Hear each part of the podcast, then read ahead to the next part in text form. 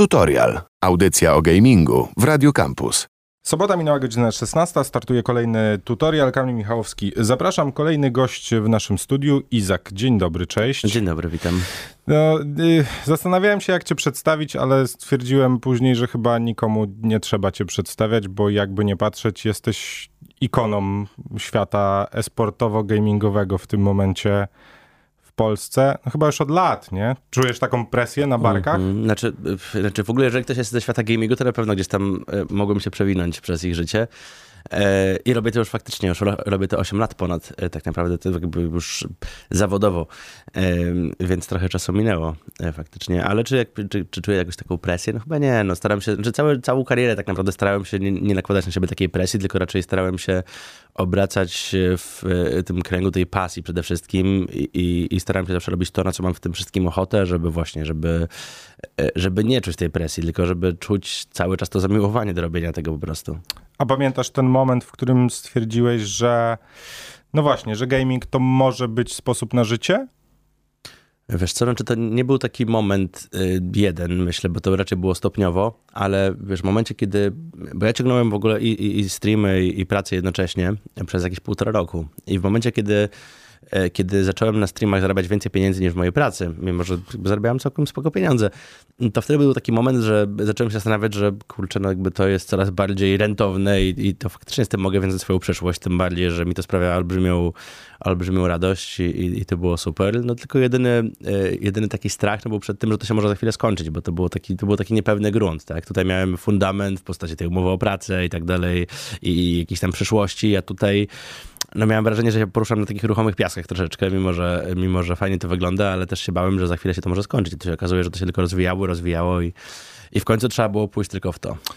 Ale to mówisz o tym, że były pewne obawy związane z tym, że gaming i e-sport jednak nie będą w stanie się aż tak rozrosnąć, tak przebić, czy bardziej, że ty nie będziesz w stanie albo utrzymać takiego poziomu, jaki, jaki wtedy prezentowałeś, albo, no nie wiem, skończą się pomysły na to, co dalej? Nie, no, czy wiesz co, bardziej myślałem o tej osobie tak naprawdę, wiesz, że, że okej, no to zarabiam więcej niż w pracy, ale to te zarobki są bardzo uzależnione od ludzi. Je- Jednak, wiesz, ile ludzi to ogląda, ile ludzi wspiera, wiesz, jakimiś donatami czy subskrypcjami, więc przede wszystkim bałem się raczej o, o siebie tutaj, bo, bo jeżeli o e-sport, no to wiedziałem, że się e-sport rozwija i, i że to idzie w dobrą stronę, ale właśnie, ale po prostu czułem, że, czułem, że jestem bardzo zależny od ludzi, jeżeli chodzi o moje zarobki w tej pracy, tak?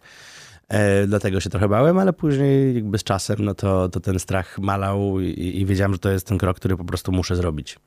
No tak. y, Słuchaj, myślałem też o tym, żeby porozmawiać trochę o twojej karierze sportowej, aczkolwiek mam trochę wrażenie, że to temat, który wałkowany był już z tobą chyba miliony razy, więc chyba trochę nie ma sensu.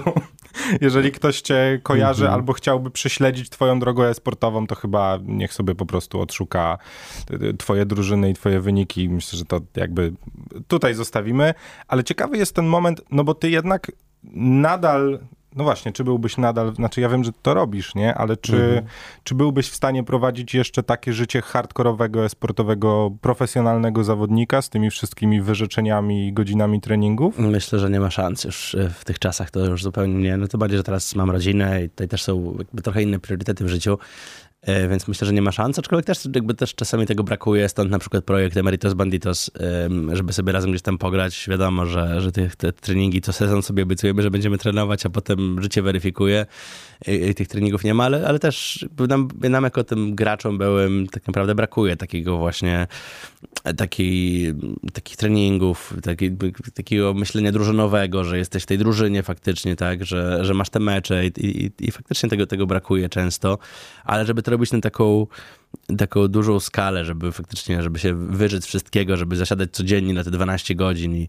e, i, i trenować, to myślę, że bardzo szybko każdy z nas by się zniechęcił po prostu, bo już jesteśmy na trochę innym poziomie życiowym, jesteśmy na pewno dużo bardziej wygodni niż kiedyś, więc, e, więc myślę, że to, to, to odpada, to po pierwsze, a po drugie, no to też już po prostu czuję, że, że w tym moim wieku to też już zupełnie inaczej wszystko wygląda, że jakby wcześniej, jak się miało te 20 lat, to się miało dużo energii i, i, i faktycznie i, i dużo tej koncentracji można było poświęcić na, na, na te 12-godzinne treningi nawet, tak.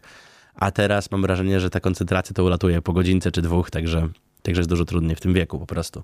No tak, ale z drugiej strony też no, e-sport zmienił się bardzo mocno, w sensie podejście do, do e-sportu, do trenowania, do zawodników i do tej całej otoczki jednak, no nie wypominając ci wieku, to, to jednak trochę, no dobra, nie trochę, bardzo jednak Mhm. się to wszystko sprofesjonalizowało i jest po prostu robota, no może nawet nie na cały etat, tylko nawet trochę więcej, nie? No nie, no tak, jeżeli teraz chcesz osiągnąć sukces, to musisz się temu oddać w 100%. Jakby nie, ma, nie ma półśrodków. Nie może być tak, że ktoś sobie tutaj będzie chciał być sportowcem i będzie i stwierdzi, że będzie sobie jednocześnie, nie wiem, jeszcze grał w piłkę, m, tak, będzie, nie wiem, poświęcał dużo czasu dla dziewczyny czy coś tam. Jeżeli chcesz być e, światowej skali e-sportowcem, to musisz całe życie poświęcić temu, przynajmniej na kilka lat, bo inaczej no, nie ma w tych czasach już szans. Kiedyś tak można było zrobić faktycznie, że można sobie było dzielić swoje życie na różne rzeczy e, i być na najwyższym poziomie, a teraz w tych czasach już to zupełnie inaczej wygląda. No, wtedy, za moich czasów, kiedy ja grałem w, w Counter-Strike, gdzieś tam drużynowo jeździłem na turnieje,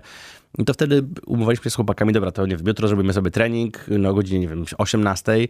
Em, Jedna osoba przychodziła godzinę spóźniona, druga osoba się denerwowała, że ta osoba przychodzi spóźniona i twierdzi, że jednak, dobra, jeśli się w takim razie dzisiaj nie chce trenować, no to się umówiamy na następny dzień. Następny dzień się umawiamy, że po, dobra, potrenujemy 8 godzin, a trenujemy, trenujemy 4.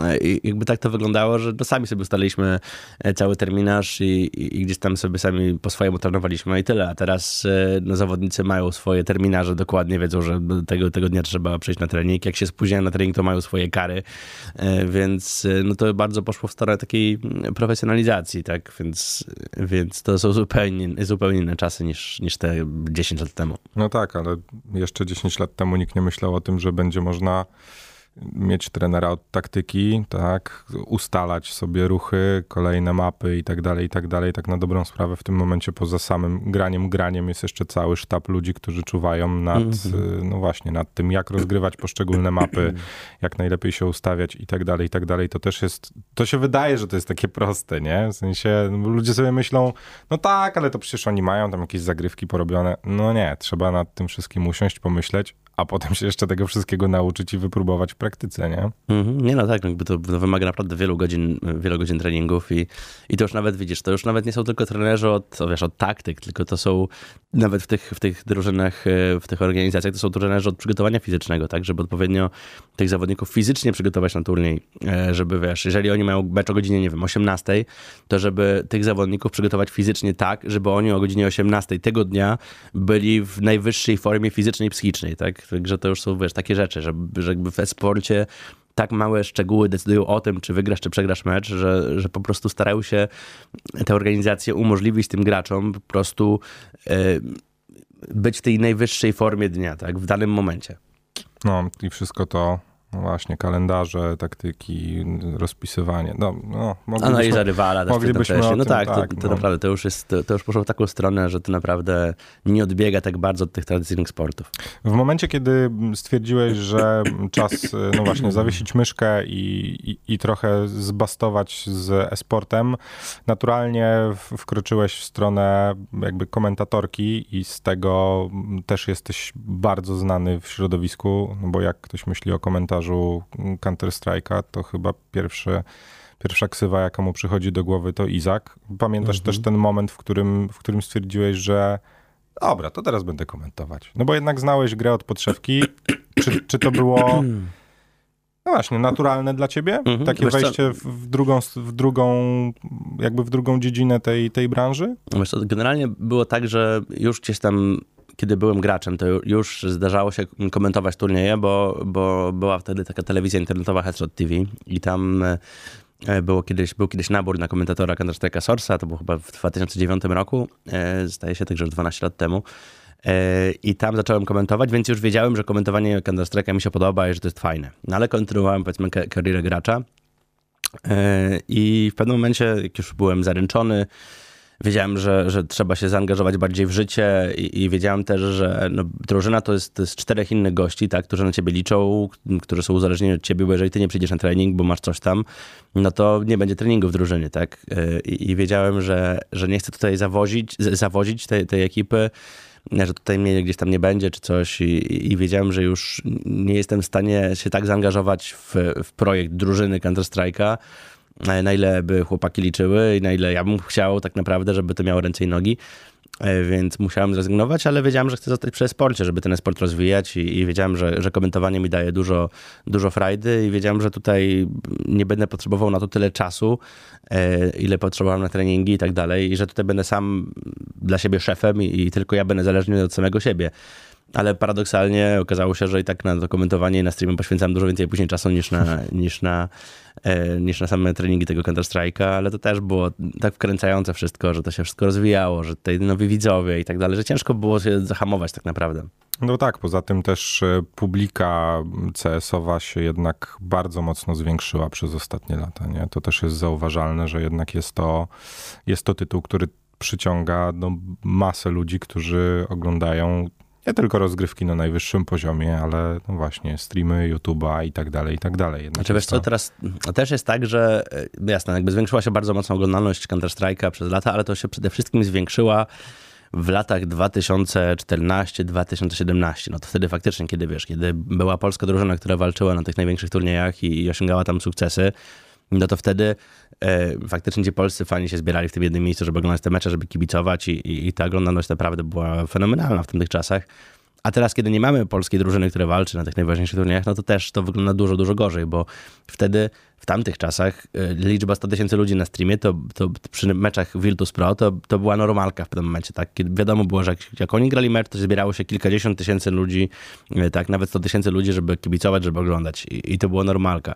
Teraz, jak grają polskie drużyny, nawet wiesz, na, na, na gdzieś tam europejskich turniejach, powiedzmy tego niższego tieru, no to wiesz, potrafi być 2000 ludzi, 3000 ludzi, no to w ogóle nie ma żadnego porównania tak naprawdę. No. Więc widać po prostu, że, że ten polski e-sport, tak samo jak polski sport, no łaknie tych sukcesów, bo jak są sukcesy, to się zbierają kibice, którzy chcą wspierać, oglądać, wiesz, i, i, kibicować. A, a kiedy tego nie ma, no to, no to nie ma takiego zainteresowania bo jesteśmy w, w, tym momencie, na takim etapie przebudowywania tej, tej sceny i przebudowania tej drużyn, żeby właśnie, żeby gdzieś tam wejść wyżej, ale no do tego też no, musi się nałożyć na to wiele różnych czynników tak naprawdę, żeby wejść wyżej.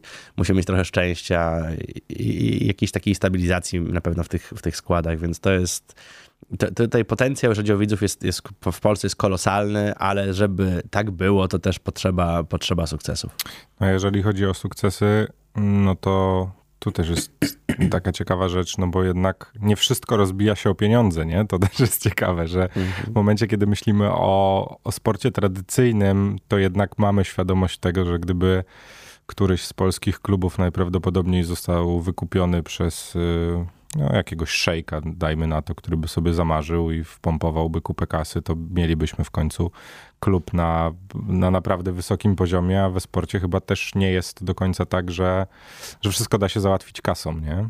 Znaczy wiesz co, w Polsce też myślę, że brakuje takiego szejka, który, który faktycznie, wiesz, bo mamy w Polsce, mamy w Polsce zawodników, którzy gdzieś tam grają w tych europejskich drużynach i, i, i grają tam z powodzeniem, więc więc też brakuje może takiego szejka, który by faktycznie złożył taką polską, mocarną ekipę, który by sprowadził wszystkich najmocniejszych polskich graczy e, i, i wiesz, i połączył to w całość i wtedy byśmy mieli taką drużynę, tak mi się wydaje, żebyśmy mieli taką drużynę przynajmniej, wiesz, na miarę tego top 20, myślę top 10, e, to byłoby do zrobienia. ale to też nie, tak jak w piłce, no jak, jak, jak prowadzi, znaczy jak będzie szejk, który kupił klub i sobie pokupuje tych piłkarzy, no to masz jakąś gwarancję pewnego sukcesu, prawda? A we sporcie... Pewnego, no. no pe pewnego, no właśnie. Znaczy, no, wejdziesz sobie na jakiś tam, jakiś tam poziom no, wyżej. No, PSG w ostatnich latach najlepszym przykładem, tak? No, no dokładnie. Jednak... No, jakby tam no, mają pieniądze i właśnie. Zobaczymy, co wydarzy się w tym sezonie, to jest jednak... Ten sezon w ogóle będzie ciekawy o. bardzo w piłce. E, ale tak, ale a tu we sporcie nie masz tej gwarancji jednak sukcesu, wiesz, bo tutaj też może coś nie zagrać, wiesz, może być jakaś różnica charakterów, jakieś kłótnie w zespole, wiesz, mimo, że sam na papierze ci zawodnicy mogą być super topowi i tak dalej, ale, ale w takim połączeniu wcale to niekoniecznie musi działać, bo, bo, bo to też musi być odpowiednie połączenie, no bo tak samo w piłce nożnej, no, no. nie możesz sobie kupić 11 napastników i, no, i gdyby spotkali dobra, się okay. na boisku Robert Lewandowski, Messi i Ronaldo, to mogłoby się okazać, że nie są w stanie we trójkę grać z przodu, no. Znaczy ja myślę, że takie trio akurat by sobie poradziło. No nie, no ale wiesz o co chodzi. Mogłoby się zdarzyć tak, że, że jednak ich charaktery i ich, nie wiem, style grania by do siebie po prostu nie pasowały, nie? No... Mogłoby tak być. No, aczkolwiek no, w piłce nożnej jest tak, że masz tych, tych, zawodników 11, więc, więc z przodu no też grasz przynajmniej tą trójką, więc wiesz, to, że okej, okay, to, że będzie to trójka, to spoko, ale jakbyś dołożył do tego jeszcze, wiesz, jeszcze Mbappé, jeszcze jakiegoś Griezmana, jeszcze, wiesz, coś, no jakby, no to wtedy może być problem. Jak się każe, że wiesz, grasz w połowie składu, masz samych napastników, to wtedy jest problem, bo jak, wiesz, jak Messi, Ronaldo e, i, i Lewandowski jakby zagrali razem, to nie byłoby jeszcze tragedii, jakbyś, wiesz, do tego dostawił sobie kilku takich, no, oczywiście tam obrońców, kilku jakichś pomocników, którzy by dogrywali, no to myślę, że taki, taki napad, no to byłby absolutnie najlepszy napad na świecie i myślę, że oni by tam sobie poradzili. No ale w Counter-Strike'u masz pięć osób, więc, więc tam to już jest problem. Jak będziesz miał trzech snajperów w drużynie, no to też nie zagra, no bo każdy by chciał grać tą snajperkę i, i ktoś musi z czegoś zrezygnować i już ktoś będzie nieszczęśliwy, tak? No tak. A sam powiedziałeś, że no dobra, to nie o tym szczęściu, ale, ale szczęście w tym sporcie też jednak jest potrzebne, nie? Nie, no jasne, Więc dobrze to, by to, było, to żeby wszyscy zawodnicy wychodzili do meczu w jak najlepszej dyspozycji, a nie się gdzieś ze sobą cieli, no bo, no bo też już w przeszłości historii sportowej były przypadki, że świetne drużyny rozbijały się przez to, że dwóch gości się po prostu ze sobą nie dogadywało. No, mm -hmm. Też nie ma, nie ma się co oszukiwać. Słuchaj, skoro wspomnieliśmy o szejkach i o pieniądzach, ty ostatnio zaangażowałeś się w kampanię właśnie o tematyce, no nazwijmy to finansowej. Um, czy myślisz, że to jest w ogóle dobry moment na poruszanie tego typu tematu? W sensie wprowadzanie rozmów o pieniądzach do, do młodych ludzi, nie? No bo wiemy oczywiście i zawsze się o tym mówi, że w Stanach to jest normalne, że ludzie gadają o pieniądzach, a u nas chyba nie do końca. No i właśnie o tym była ta kampania tak naprawdę, żeby łamać te, te tematy tabu i żeby trochę przekonać młodych do tego, że, e, że pieniądze to nie jest taki straszny temat, że nie trzeba się tego wstydzić, tylko można o tym otwarcie, otwarcie mówić. Tym bardziej, że też, e, tak jak ja sobie pamiętam, jak ja byłem młody i, i się zastanawiam, jak to będzie wyglądało w życiu, e, no to myślę, że fajnie też posłuchać tych starszych od ciebie, którzy przeżyli trochę tę, tę ścieżkę, wiesz, usamodzielniania się i tak dalej. I myślę, że fajnie pokazać młodym, że to nie jest nic takiego strasznego, i, i, i, gdzieś tam warto o tym rozmawiać, warto pytać. Tak samo y, o to, jak, jak to będzie wyglądało to dorosłe życie, kiedy będą chcieli się wyprowadzić od rodziców, e, jak przejść na swoje. I myślę, że to jest ważne, żeby, żeby przede wszystkim właśnie pokazywać młodym, że to nie jest nic takiego strasznego, że to nie, nie powinien być temat tabu, to powinien, nie powinno być coś, czego się boimy, tylko, tylko to jest coś, o czym powinniśmy otwarcie rozmawiać, bo, e, bo można się i poradzić starszych, nie wiem, kolegów, koleżanek i można się poradzić rodziców tak samo e, w tych tematach i, i, i przede wszystkim o tym była ta kampania. Czy ty byś się podjął teraz doradzania, jeżeli przyszedłby do ciebie jakiś młody zawodnik, który rozpoczyna swoją karierę i, i miałby pytania właśnie z tego styku biznesowo-esportowego. Nie? Podjąłbyś się takiego, takiego wyzwania wprost, jeżeli ktoś by do ciebie przyszedł? W sensie na pewno, już... na pewno tak. Znaczy, to wiesz, to też jakby, jeżeli widzę, zobaczę, że, że wiesz, to jest zawodnik, który gdzieś tam jest obiecujący, już coś tam sobie gra faktycznie, e, no to myślę, że spokojnie mógłbym mu doradzić, bo siedzę w tym sporcie tyle lat tak naprawdę i widzę, jak to, jak to działa i myślę, że mam też taką wiedzę, którą, którą na pewno fajnie byłoby gdzieś tam też przekazywać dalej. Aczkolwiek no to też jest tak, że, e, że ci zawodnicy no często też może nie chcą, nie chcą posłuchać albo się trochę boją zapytać właśnie i, i z, tym, z tym jest problem właśnie, że nie wiem, trochę się boją rozmawiać, mam wrażenie, na te, na te tematy i, i też przede wszystkim skupiają się na, na, na, samym graniu, a, a nie skupiają się właśnie na budowaniu swojej marki. I, wiesz, I to też jest tak, że, że muszą sobie zdać sprawę, muszą być świadomi tego, że, że e-sport to nie tylko jest twój poziom na serwerze, to jak grasz tego Counter-Strike'a czy w jakąkolwiek inną grę, tylko to też jest budowanie tej swojej marki, swojej popularności i, i gdzieś tam no, zasiewanie tego pola po prostu na, na różnych gruntach. Ale czy to już jest tak, że w e-sporcie Trochę jak w piłce nożnej, ci najlepsi, kontrakt zawodniczy to jedno, ale te kontrakty z markami, które się pojawiają, a umówmy się, w tej przestrzeni gamingowo-sportowej jest ich mnóstwo, bo to nie tylko sprzęt, ale także gadżety. No jakby moglibyśmy wymieniać pewno miliony marek, które chciałyby się pod to podpiąć. Czy to już też jest trochę tak, że ten endorsement wchodzi coraz mocniej do świata e-sportu, że te kontrakty dla zawodników z markami też już są bardzo mocno widoczne? Na, na, na, pewno tak, ale właśnie, ale to też w zależności od tego, jak, jak popularny jest dany zawodnik. I wiadomo, no można też no, budować tą popularność e, samym poziomem w, w grze, bo tak też tak też na pewno jest, ale, ale tak samo jak w piłce nożnej, y, wiesz, no każdy zawodnik ma pewną tą wartość marketingową, prawda? Jeżeli sprowadzisz sobie Messiego do, do klubu, no to wiadomo, że za chwilę mnóstwo ludzi kupi koszulki, prawda? Będzie też kupowało karnety, będzie chciał przychodzić na mecze dla tego jednego zawodnika i, i podobnie się gdzieś tam dzieje we sporcie. No wiadomo, że że ten poziom, poziom sportowy, tak, poziom sportowy jest bardzo ważny, ale to też jest ważne, jak ten zawodnik jest rozpoznawalny i tak dalej, bo to też wpływa na jego wartość, to też wpływa później na wartość zespołu, dlatego wiadomo, że, że organizacje chciały mieć zawodników gdzieś tam medialnych bardziej, tak, u siebie. No tak, przynajmniej takich, którzy kumają social media, nie? Dokładnie tak. No, a, a tutaj też, e, znaczy już, już zawodnicy jakby też coraz, coraz częściej idą w tę stronę, żeby właśnie, żeby gdzieś tam coś pisać na tych, na tych swoich socialach czy coś, ale, ale też nie każdy. E, Jak się pojawiły jakieś pierwsze takie szkolenia, wiesz, e, socialowe gdzieś tam w różnych tych polskich ligach, e, no to też nie każdy był do tego przekonany, nie, nie każdemu się chciało na to przyjść, więc... To też jest, wiesz, ciekawe, bo, bo jednak gracze zazwyczaj kojarzą się z introwertykami, nie? Jakby wypuszczenie ich w świat, gdzie jest multum ludzi, którzy będą ich obserwować, jednak no mogłoby być nieco, wiesz, no może nie ciężkie, ale tego chyba trzeba się po prostu nauczyć, nie? I to też jest Dokładnie tak. Ja, ja jestem introwertykiem na przykład.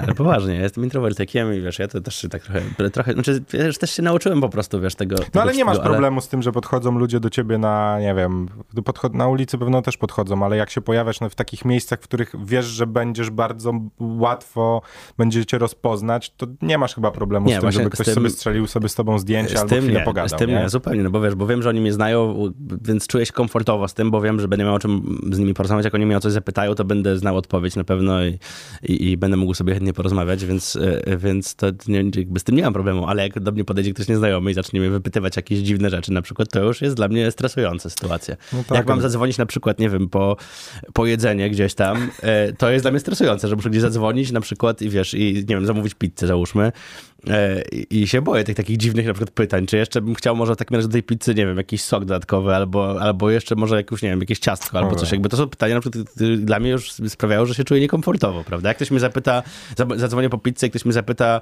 jak tam w Emeritus no to się będę czuł super, no będę wiedział, co mam odpowiedzieć dokładnie. Jak ktoś mnie zapyta, czy chcę jakiś dodatkowy sos do pizzy, to już jest dla mnie, to już jest dla mnie problematyczne. No tak. Więc e, nie no, więc jakby jak jestem na evencie, e, tak, i do mnie podchodzą ludzie, wiem, że jestem rozpoznawalny, wiem, że mnie ci ludzie znają i, i się wtedy czuję, nie- e, czuję, się, czuję się wtedy bardzo komfortowo na pewno, ale, ale jak, e, jak już właśnie, jak mam gadać z ludźmi, których nie znam, którzy mnie nie znają i, i z którymi mam rozmawiać na różne dziwne tematy, no to to są dla mnie stresujące rzeczy. Każdy, nie wiem, telefon do banku na przykład, albo coś, to są dla mnie stresujące rzeczy, naprawdę.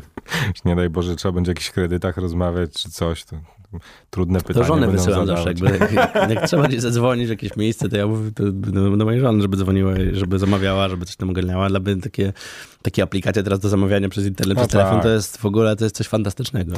No pandemia jeszcze pomogła nam, nie? Nam, nam introwertykom się trochę zaszyć jeszcze bardziej w sobie, nie trzeba było wychodzić. No, prawda. Znaczy, no, jakby mi też brakuje czasami ludzi faktycznie, jakby to też, to też nie jest tylko tak, że bym sobie siedział w tej jaskini najchętniej i, i, i nie wychodził z domu, bo, bo przez, jest, znaczy dzięki to w ogóle, dzięki gamingowi, no też miałem różne wyloty do, do Stanów, gdzieś tam do, do różnych miejsc w Europie i, i mogłem tych poznawać tych ludzi, którzy robią to samo co ja i to zawsze było dla mnie fajne. Jakby to, to dla mnie zawsze było mega i to też e, e, tak nastrajało taką energią i dawało takiego kopa motywacyjnego, e, a, a przez pandemię się wszystko właściwie zam- zamknęło i skończyło i siedziałem tylko w tej jaskini i, i też mi zaczęło zaczęło brakować ludzi, więc, więc na pewno, więc jakby ludzi też lubię, lubię poznawać, lubię, lubię mm, poznawać takie osoby, szczególnie właśnie takie osoby z pasją, więc to jest, to jest super, ale no właśnie, ale z drugiej strony miałem takiego kolegę, znaczy mam cały czas, ale, ale pamiętam właśnie, że jeszcze w czasach gdzieś tam liceum, czy świeżo na studiach, jak, jak się spotykaliśmy i nie mieliśmy nic do jedzenia, to on też introwertyk i, i zawsze się kusiliśmy, kto ma zadzwonić po, po jedzenie i, i tak w sumie później siedzieliśmy głodni, więc no to właśnie. Po ponad dwuletniej przerwie powraca turniej rangi Major. Jak ty się czujesz z tym? Czy jest delikatna, delikatne mrowienie w palcach, że w końcu będzie... Właśnie, w końcu wracają top, top, top, top, topy? Znaczy wiesz co, jakby na pewno fajnie, że, że, że wraca Major i to jest A no i w ogóle, czy ty super. zasiądziesz przed mikrofonem? Tak, taki jest, taki jest plan, żeby właśnie wrócić, jak już jest Major, jak już jest Major i, i trzeba pokomentować Counter-Strike'a na tym najwyższym poziomie, to ja, to ja się muszę tam pojawić na pewno, więc, więc chętnie skomentuję takiego Majora, ale na pewno, znaczy, takiego mrowienia w palcach jeszcze nie czuję na pewno. Na pewno będzie to mrowienie, jeżeli się uda polskiej drużynie dostać, bo mam, mamy polską drużynę, będzie teraz taki du, drugi turniej kwalifikacyjny e, i, i polska drużyna Anonimo będzie w tym turnieju startować i tam mają szansę awansować. I na pewno, jeżeli ta polska drużyna awansuje i, i ich zobaczymy na Majorze, to wtedy będę czuł to mro- mrowienie w palcach, bo, bo to będą zupełnie inne emocje. Jak są Polacy, to są zupełnie inne emocje i, i, i zupełnie też inaczej zaangażowany jest w kibic w ogóle w takie wydarzenie, e, więc to na 100%, no ale to jeszcze jest daleka droga, żeby tam awansować, to nie będzie łatwy turniej na pewno dla Polaków i i, i, i tutaj to będzie droga przez bękę, żeby się tam dostać. Um, no nie takie rzeczy widzieliśmy, w, nie takie rzeczy robiły polskie drużyny sportowe już, no. No to, to na pewno, aczkolwiek wiesz, aczkolwiek ostatnie dwa lata, no to są takie, No że, tak, że no. już wiesz, wszyscy Suche bardziej troszkę, powątpiewają. no. No. właśnie, wszyscy bardziej powątpiewają, jakby nie chcemy sobie robić chyba takich złudnych nadziei na razie e, na to, że, tam się, że to się może udać, ale, e, ale na pewno no fajnie, że, że taki major wraca, e, bo, bo nie było tego przez te dwa lata i, i myślę, że w ogóle dla każdego gracza Counter-Strike'a występ na majorze to jest takie marzenie i wiesz, i powiem ci, że tak jak jeszcze te pierwsze majory komentowałem, to, to tam było tak, że, że były takie 4-5 drużyn, które, które faktycznie się wyróżniały, które były faworytami i nie wygrywał nikt inny niż faworyt. E, Nie było takiej możliwości i, i te wszystkie mecze bez udziału jednej z tych pięciu drużyn były po prostu nudnawe, wiesz, jakby to, to się oglądało, no widać, widać było różnicę poziomów po prostu, wiesz, że to jak się oglądało wtedy Fnatic Ninjas in Pyjamas, Virtus Pro, e, no to, no, czy gdzieś tam Envy, czy tam LDLC, no to jakby to był, to był inny poziom Counter-Strike'a i to się oglądało z przyjemnością i tak dalej, a to później nagle grają, wiesz, drużyny gdzieś tam kilka poziomów niżej, dosłownie na majorze.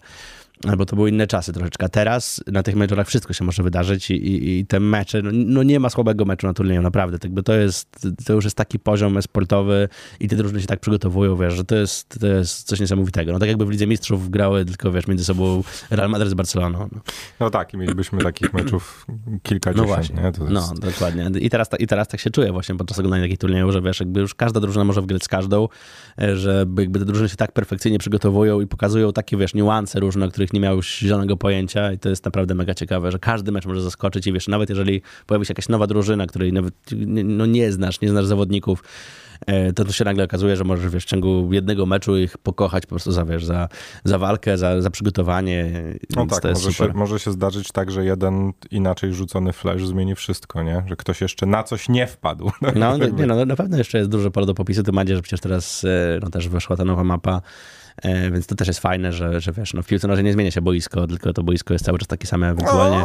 No, no, Okej, no były różne wymiary boiska, gdzieś tam e, były te ramy, teraz, teraz No to tak, jest u, no. ujednolicone, ale, e, no ale właśnie, ale w Counter-Strike'u jak się zmieni mapa, to się nagle okazuje, wiesz, że, że drużyna, która No. potrafi wygrywać wszystko, nagle na nowej mapie na przykład e, zupełnie ta mapa im nie podpasuje, prawda, no bo też te mapy są różne, są bardziej otwarte, bardziej zamknięte, prawda, jest więcej przejść i, No tak, poza tym te mapy, które były dotychczas, no były już przeeksplorowane tak naprawdę w każdym calu, a w momencie, kiedy wchodzi nowa mapa, wchodzi też całkiem nowy, nowa karta pod tytułem jak na niej grać. No nie? dokładnie, jakby to jest, jakby- wiesz, to, to jest takie pole do popisu życia taktyki wiesz, i to, to, jest, to jest niesamowite, że, że na tych mapach, które są od lat właściwie i, i tak po latach jeszcze ludzie wymyślają coś nowego. Nowe smoki, nowe granaty, wiesz, nowe wejścia taktyczne, jakieś zagrywki, a to jest nowa mapa zupełnie, która jest grana tam od, od kilku miesięcy, ale wiesz, ale na, taki turniej rangi major na pewno coś specjalnego, jakby wszystkie drużyny, jestem pewny, więc, e, więc e, no to będzie też taka nowa, nowa arena do rozgrywek i myślę, że to też będzie bardzo ciekawe. To jak wygląda twoje przygotowanie jako komentatora do takiego turnieju? Ono się różni od, y, no właśnie, od, od tych turniejów pomniejszych, takie nazwijmy. Oczywiście z całym szacunkiem dla pomniejszych turniejów, ale jednak, no wiesz, turniej no, takiej rangi, że już sufit, tak? Czy, Mhm. czy ty też jakoś inaczej się do tego przygotowujesz, czy... Wiesz co, wydaje mi się, że nawet nie, nie, nie jakoś niespecjalnie się do tego inaczej przygotowujesz, bo tak naprawdę najważniejsze to jest, to jest śledzić to, co się dzieje, wiesz, na bieżąco i, tyle. Jeżeli ja przy tym sporcie siedzę, wiesz, od tylu lat praktycznie codziennie śledząc to, co się dzieje, wyniki zawodników, drużyny i tak dalej, to wiesz, to nie muszę się specjalnie przygotowywać. Jakbym sobie to odstawił wiesz, na, na rok i nie wiedziałbym, co się dzieje, to wtedy faktycznie no, musiałbym przesiąść, wiesz, popatrzeć, co, kto teraz w ogóle jest na topie, kto gra w danej drużynie i tak dalej. Ale jeżeli się siedzi z tym, wiesz, no, na co dzień, no to no to z tym nie ma żadnego problemu i to nie, nie trzeba się jakoś tam specjalnie do tego przygotowywać, aczkolwiek no wiadomo, że, że też sobie fajnie poczytać o statystykach, wiesz, jak są, jak są mecze, no to przed meczami też warto sobie poczytać, jak wyglądały starcia między tymi drużynami ostatnie, prawda, na jakich mapach grali, żeby, żeby wiedzieć, wiesz, kto, na, na, na której mapie będzie mocniejszy, kto tutaj może zaskoczyć i tak dalej, więc, więc to już są takie szczegóły przed samymi meczami, a przed samym turniejem no to właściwie wiesz, przed samym turniejem nie ma takiego, takiego stricte przygotowania, no bo siedzę w tym na co dzień tak naprawdę, więc, więc yy, myślę, że nie, nie trzeba gdzieś tam nadrabiać jakiejś zaległości. Słuchaj, ty swego czasu też komentowałeś e, piłkę nożną. Ty wiesz na pewno bardzo dobrze, jak wygląda przygotowanie do meczu piłkarskiego, ile jest statystyk, które można by sobie zaciągnąć przed każdym spotkaniem. Czy we sporcie już też tak trochę jest, że, że są jakieś bazy danych, z których można wyciągać smaczki a propos, a propos poszczególnych drużyn? No bo to jednak No. wiesz, wiesz, mamy rozgrywkę mm -hmm. sportową, która teoretycznie moglibyśmy budować pewno gigantyczne bazy danych, nie? Nie no, na pewno, na pewno jest, jest skąd wyciągać statystyki i to, e, i to z pewnością, ale wiesz, ale do takiego meczu Counter Strike'a wydrukujesz sobie stronę A4, czy powiedzmy dwie strony A4 tych, wiesz, jakichś tam ciekawostek stron, wiesz, jakichś takich, e, takich statystyk, które sobie wyciągniesz z tych bazy danych, które będą ciekawe, które się przydadzą podczas takiego meczu. A, a, a przed meczem piłkarskim to Maciek Iwański drukował stron 30 na przykład, ciekawostek różnych, wiesz, to, no, no bo piłka nożna to jest, to już są przecież dziesiątki lat, już setki lat właściwie tradycji. No tak. E, więc tam, wiesz, no, statystyka polega na tym, że powiesz, no kurczę, że ta drużyna, czy, wiesz, w 75. Tak, że... Lubański coś no, tam, No na tak? przykład, no na, na przykład, więc więc to jest zupełnie inna historia i to jest tak, że masz te 30 stron ciekawostek, a powiesz tego 5% na przykład, nie? Albo, albo jeszcze mniej. I jak ja się przygotowałem do tego, do, do, tego meczu, czy do meczów, które komentowałem, no to wtedy faktycznie trzeba było nadrabiać u mnie zaległości, bo tak jak, tak jak kiedyś e, przed esportem bardzo śledziłem piłkę nożną i, i były takie czasy, że naprawdę potrafiłem wymienić skład każdej pierwszoligowej drużyny z tych topowych lig w Europie, bo, bo to był czas, że codziennie przegląd sportowy czytałem, w drodze na zajęcia, czy do szkoły, czy, czy na studia, to codziennie przegląd sportowy. Po godzinach jakiś football manager wjeżdżał, więc, więc tam też trzeba było mieć tą bazę danych w głowie tych wszystkich zawodników i wtedy naprawdę byłem na bieżąco i myślę, że, że mógłbym spokojnie występować w roli eksperta na komentatorce, bo, bo bardzo dużo wiedziałem wtedy.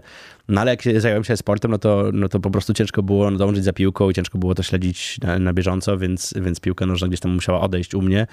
E, a jak się okazuje, że komentuję, no to trzeba było nadrabiać zaległości, więc ten, przez ten miesiąc przed, przed e, meczem, czy przed Euro, czy przed Mistrzostwami Świata, no to siadałem faktycznie, faktycznie i codziennie czytałem, oglądałem te wszystkie, te wszystkie e, programy gdzieś tam na YouTubie, żeby być na bieżąco, więc trzeba było nadrobić te zaległości, tak.